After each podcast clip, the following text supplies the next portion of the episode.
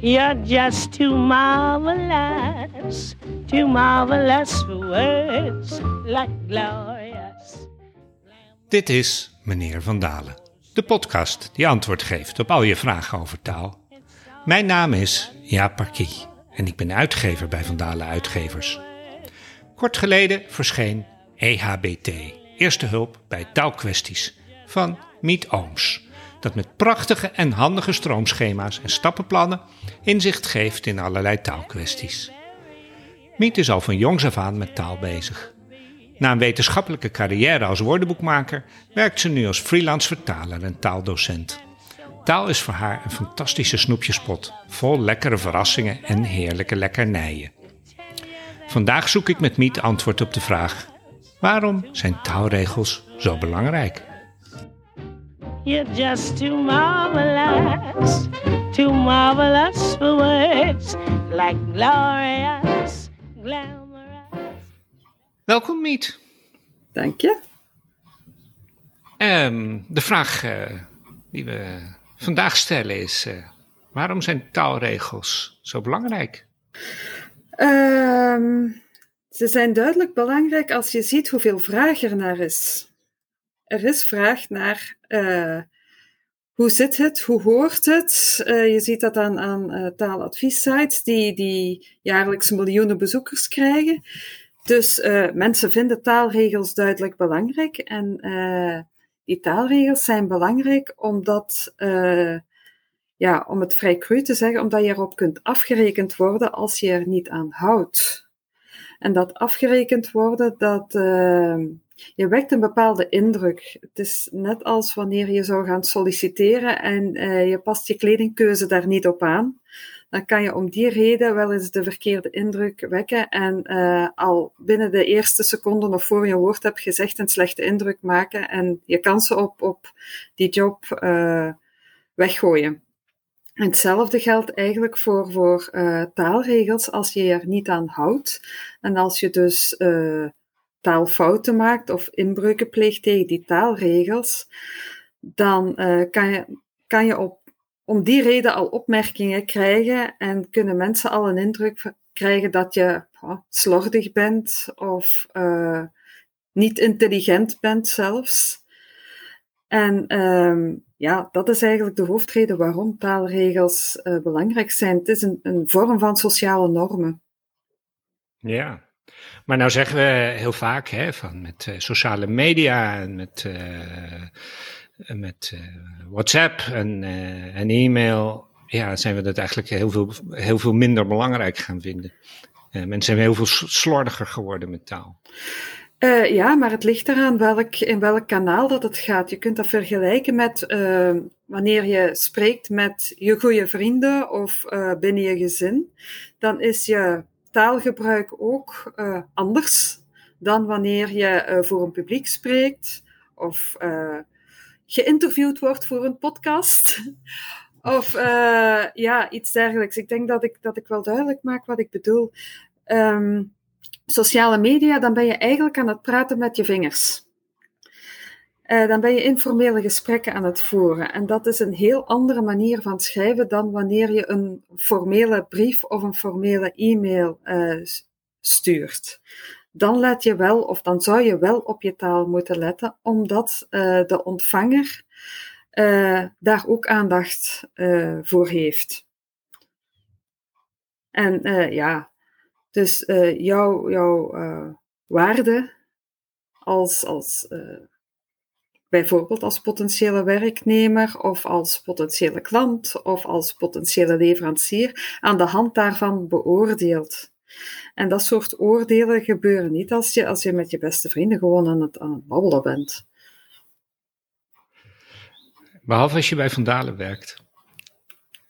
Dan schrikken mensen soms heel erg. Oeh, ik maak een taalfout. Ja, ja, ja. ja. Um, ja of, of als, je, als je in het algemeen taaladviseur bent. Ik krijg ook wel te horen van, oh, je hebt, je hebt boeken over taaladvies geschreven. Nu moet ik opletten dat ik geen taalfouten oh, maak. Dat ik denk van... Ja. Mm.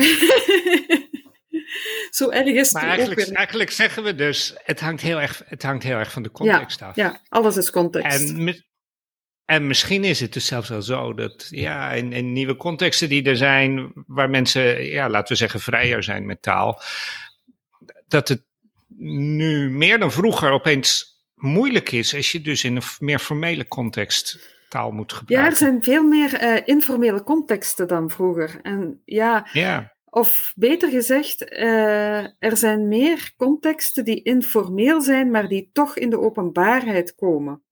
Ik bedoel daarmee informele gesprekken. Vroeger, dat was, dat was echt binnen de familiekring of uh, binnen de vriendenkring en daarbuiten hoorde niemand jou. Terwijl nu, sociale media is daar het beste voorbeeld van, dat is heel erg openbaar, maar het is toch informeel. En daardoor is dat, dat informele taalgebruik veel zichtbaarder en veel aanweziger dan het vroeger was. En daar komt nog eens bij dat, dat er ook uh, ja, dat er meer contexten intussen zijn waar informeel taalgebruik geaccepteerd wordt of het, info, het taalgebruik informeler is dan pakweg twintig jaar geleden. En dat maakt het denk ik ook moeilijker om, uh, als het nodig is, om je aan die normen te houden, omdat er veel meer invloed is uh, ja, van taalgebruik dat dus informeel is. Ja. Maar gelukkig is er nu EHBT, Eerste Hulp bij Taalkwesties. Ja. Hoe ben je ertoe gekomen om dat boek te schrijven? Uh, ja, Jij bent begonnen, hè? ja, ik ben begonnen, ja, dat is waar. Je hebt mij de vraag gesteld om een taaladviesboek te schrijven. En mijn eerste idee was om een taaladviesboek te schrijven uh, met een vraag-antwoordstructuur. Dus de, er wordt gevraagd naar hoe zit het in deze kwestie? En uh, dan zou er een antwoord komen en um, een één-op-één vraag-antwoord, één concrete kwestie en een concreet antwoord op die ene kwestie en geen enkele andere. Maar dan heb ik mij na een tijdje gerealiseerd dat zeker de online taaladviezen zo al zijn opgebouwd. Dus dat zou dan moeilijk zijn om daar dan naast nog een, een boek te maken dat uh, eigenlijk precies hetzelfde doet. En uh, toen heb ik eens uh, toevallig met mijn dochter van toen 16 een taaladvies opgezocht. En haar eerste reactie was online. En haar eerste reactie was: Goh, moet ik eerst nu dat heel boek gaan lezen voor ik weet wat ik moet doen? En toen realiseerde ik mij dat dat het, eigenlijk het probleem is, zeker bij jongeren, om uh, die taaladviezen zich eigen te maken. Ze moeten een hele tekst, of in hun ogen toch een hele tekst, doorworstelen. Zodra zo'n tekst langer is dan één computerscherm, is dat veel. En uh, die aandachtspannen, zeker voor een advies, die is er eigenlijk niet. De motivatie is er ook beperkt. En uh, het werkt tegenwoordig ook niet zo dat je uh, eerst een volledig advies moet lezen en dan uh, het moet gaan toepassen en dan na een tijdje krijg je het in de vingers. Dat, dat lukt niet meer op deze manier. Maar het lukt dus wel door het uh, veel beperkter te maken en het visueel te maken. En uh, zo ben ik op het idee van die stroomschema's ge gekomen. Die maken die, die adviezen visueel en die nemen je echt bij de hand en loodsen je zelf door de stappen die je moet zetten om tot het antwoord te komen. En ik ben ervan overtuigd dat dat een manier is waarop meer mensen zich die, die, die regels in de vingers gaan krijgen. Niet door ze uit het hoofd te leren en elke keer zich af te vragen hoe zaten ze ook alweer en hoe moet ik het ook weer toepassen, maar door een aantal keer die stappen, die denkstappen te zetten. Ja, en goed het overzicht te krijgen. Ja, ja. en alleen te hoeven lezen wat voor hen relevant is. Ja, ik merk het bij mezelf overigens ook. Dat ik niet meer graag lange teksten lees. Ja. Als het niet nodig is, ja. Ja, als je op zoek gaat naar informatie, dan heb je een concrete vraag voor ogen en je wil zo snel mogelijk het antwoord op die vraag. Juist. En uh, langere teksten lezen, ik lees dat ook alleen maar als ik uh, veel meer over een bepaald onderwerp wil weten. Maar niet als ik een concrete vraag heb. Dan wil ik zo snel mogelijk het antwoord op die concrete vraag. Ja. En dat is, dat is dus eigenlijk het opzet van, van die stroomschema's. Hoe loods ik iemand zo snel mogelijk van de concrete vraag naar het concrete en juiste antwoord dat van toepassing is? ja. Wat vindt je dochter van het boek? Zij is heel enthousiast. Zij heeft het, thuis, uh, ze heeft het bij zichzelf liggen en ze zegt, uh, ja, dit ga ik gebruiken. En mijn zoon ook. Mijn zoon is 21, heeft de opleiding journalistiek gehad. Je zou dan denken, die, die uh, is heel taalvaardig. Hij is ook heel taalvaardig, maar net niet in schrift. Dat is zijn mindere vaardigheid. Maar hij zegt ook, op die manier ga ik wel minder, minder het risico op bijvoorbeeld dt-fouten lopen. Ja. Ja. Dus ja. Was het, moe was het moeilijk om het boek te schrijven? Um, het, was, het vroeg toch een heel andere manier van denken en van kijken naar taalkwesties. Ik heb in sommige gevallen de boel echt op zijn kop moeten zetten. Uh, iemand loodsen van vraag naar vraag is een heel andere aanpak dan uh, dit is de vraag, dit is het antwoord en dit zijn de voorbeelden. Dus ja, sommige kwesties, uh, ook met de hulp van uh, Marian Arts, de eindredacteur, heb ik sommige kwesties wel twee of drie keer opnieuw moeten aanpakken, omdat zij zei van, dit is toch niet duidelijk, die stap die je hier zet, of volgens mij zit het toch net een beetje anders, of ik heb het op die manier aangeleerd gekregen, is dat geen helderder manier om het aan te pakken. Dus ja, ja in die zin uh, was het, ja, het was. Uh, in aantal woorden bevat het wo boek niet zoveel woorden, maar dat is ook de bedoeling. Maar het denkwerk erachter was toch wel, wel ja, een uitdaging, laat ik het zo zeggen.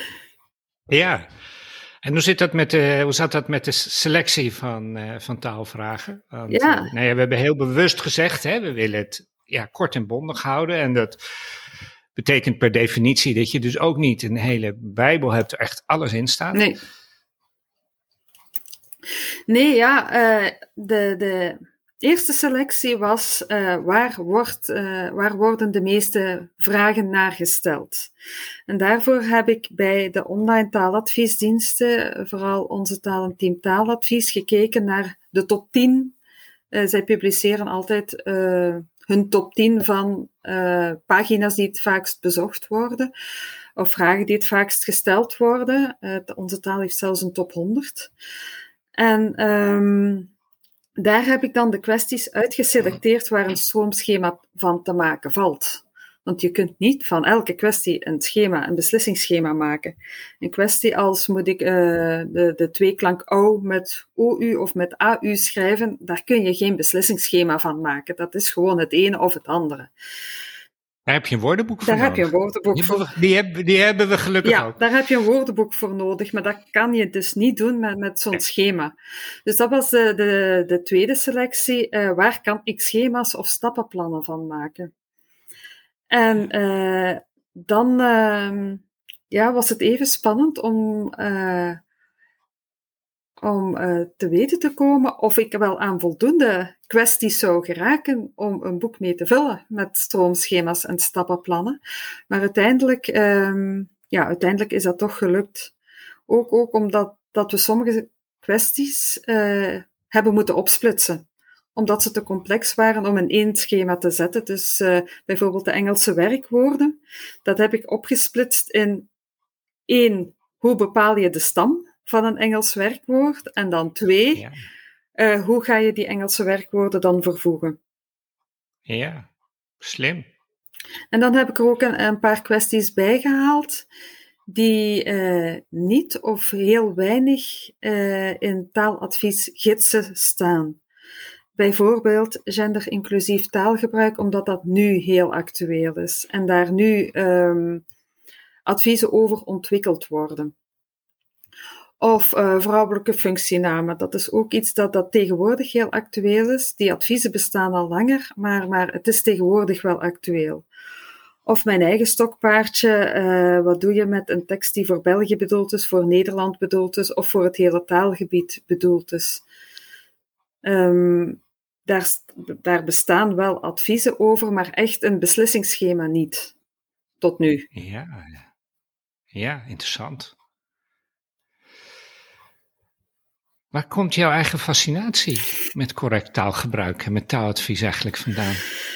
Uh, mijn fascinatie is breder. Mijn fascinatie is eigenlijk taalvariatie. maar daar hangen taalnormen mee samen. Dus mijn, mijn eerste fa fascinatie is uh, welke variatie is er? Hoe is die ontstaan?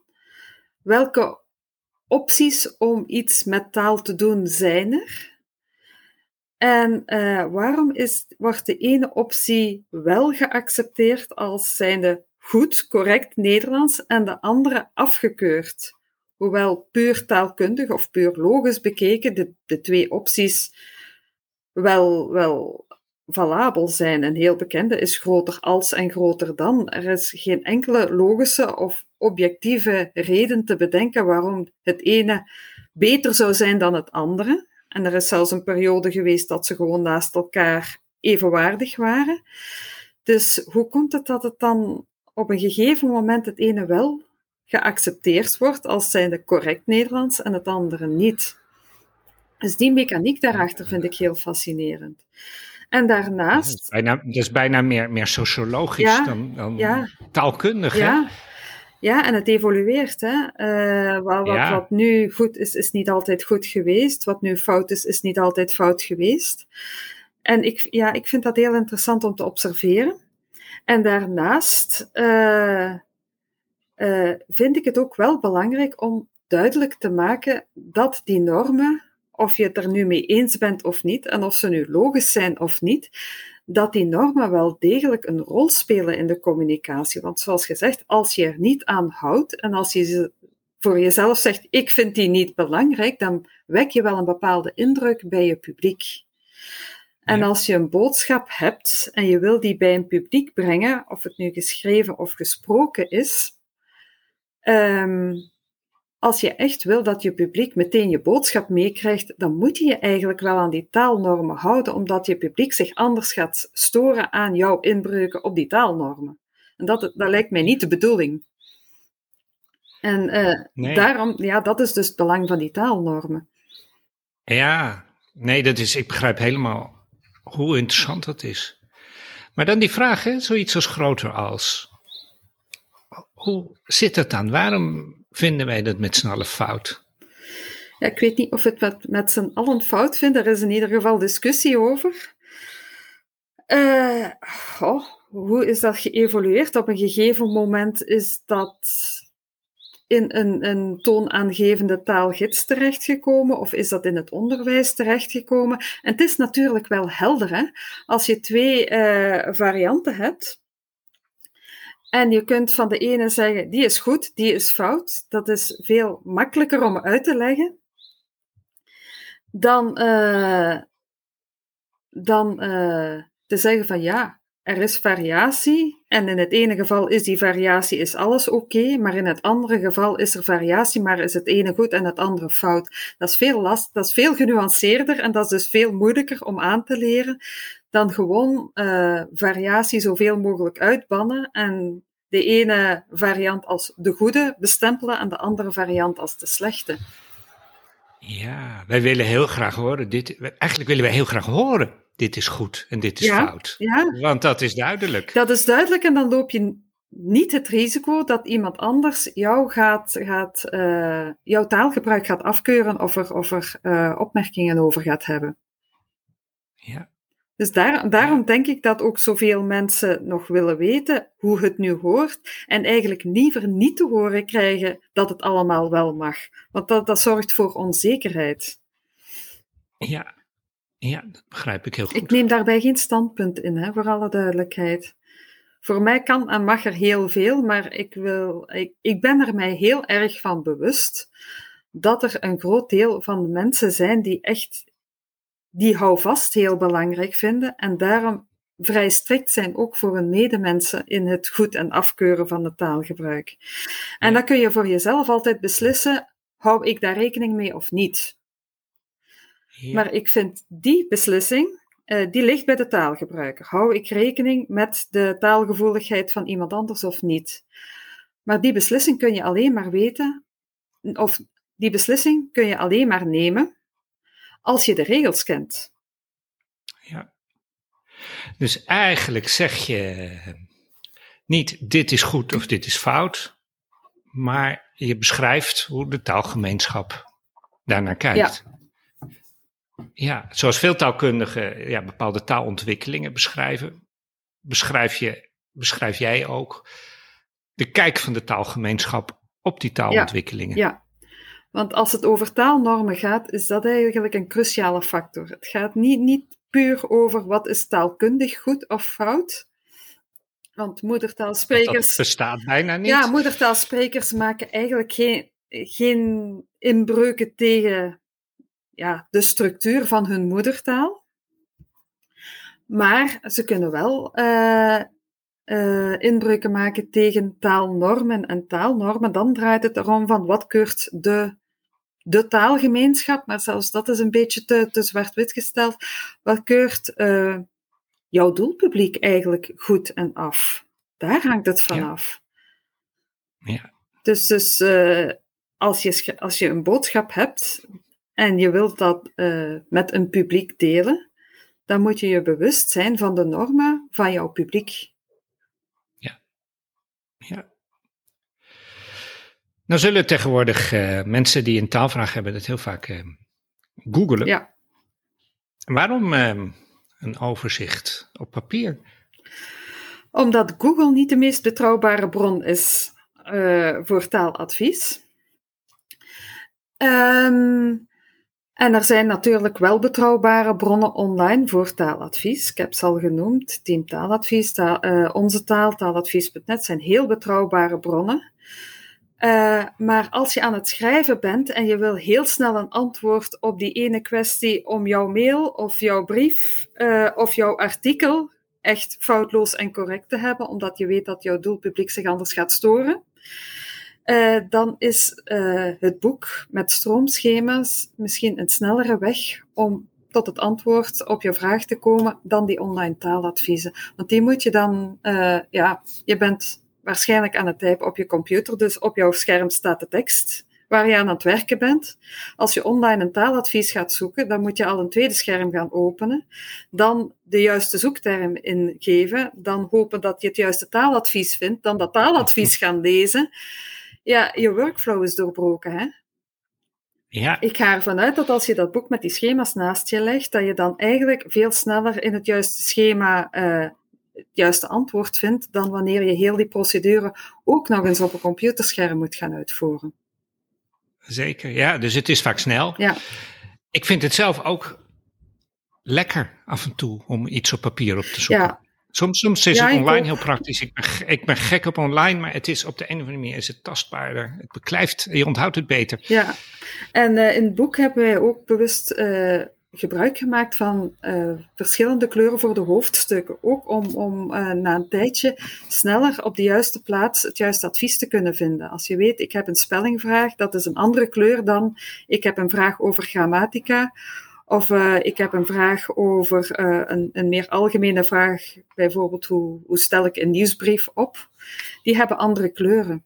Dus als je een advies zoekt in dat boek, na een tijdje beginnen die kleur, begin je die kleuren wel te onthouden en ga je meteen het juiste hoofdstuk ook zoeken. Ja. Dus dat helpt ook voor de snelheid en het helpt om goed overzicht ja. te krijgen over wat er allemaal speelt. Ja. ja. Ik denk ook dat stroomschema's op papier beter werken dan op scherm. Ja, want ze zijn groot. Ze zijn, ja, het, het formaat is, is uh, groter. En um, ja, ik ben daar geen specialist in, hè, maar ik heb al verschillende keren gelezen over onderzoeken dat van papier lezen toch anders werkt dan van een scherm lezen. Van een scherm lezen is vluchtiger en blijft minder hangen dan wat je van papier leest. Hmm. Dus ik ja. hoop dat dat met dit boek ook zo is. Ik geloof het zeker. Maar ja, ook het formaat speelt mee. Hè. Het formaat van dat boek, dat krijg je niet uh, op, op een scherm. Het is altijd kleiner op het scherm. Ja, want even voor de luisteraar, het boek is uh, vierkant. Ja. En uh, vrij groot, zodat er lekker veel ruimte is om uh, dingen goed te laten zien. Ja, en dat was bij sommige schema's echt wel nodig. Dat er ja. ruimte genoeg was, ja. Ja, natuurlijk. Ja. Als je nou één advies zou mogen geven aan onze schrijvende luisteraars, wat zou dat zijn? Wat, dat een moeilijke vraag. Eén advies. Uh, wees je bewust van je doelpubliek. Denk, als je een boodschap hebt, stel je dan de vraag: aan wie is die boodschap gericht? Wie wil ik dat die boodschap leest? En wat vindt mijn publiek belangrijk? En richt je daarop. Hou die vragen in je achterhoofd als je je boodschap op papier zet of, of uh, voorbereidt om, om te vertellen. Denk, uh, geef echt een boodschap, gelijk welke boodschap, kan ook, ook opgaan voor, voor een gedicht hè, of voor een roman, maar je, je schrijft voor een bepaald publiek. Hou dat publiek in je achterhoofd terwijl je schrijft. Ja. Zie je dat vaak misgaan? Ik zie dat soms wel misgaan, ja. Bij ervaren schrijvers niet. Maar uh, bij bijvoorbeeld wetenschappers uh, die, die wel uh, een breed publiek willen op de hoogte brengen van hun, hun, van hun onderzoek, maar die vergeten dat dat brede publiek hun achtergrondkennis niet heeft. Of die toch academisch blijven schrijven voor een publiek dat niet allemaal academisch geschoold is. En dan, dan voelt het publiek zich niet aangesproken. Of als, je, of als je jongeren wil aanspreken en je vergeet dat jongeren uh, uh, liever niet formeel met, uh, op een formele manier worden aangesproken. Ja. Ja, heel duidelijk. Dankjewel, Miet. Dat was heel interessant. Ja, dankjewel. To marvelous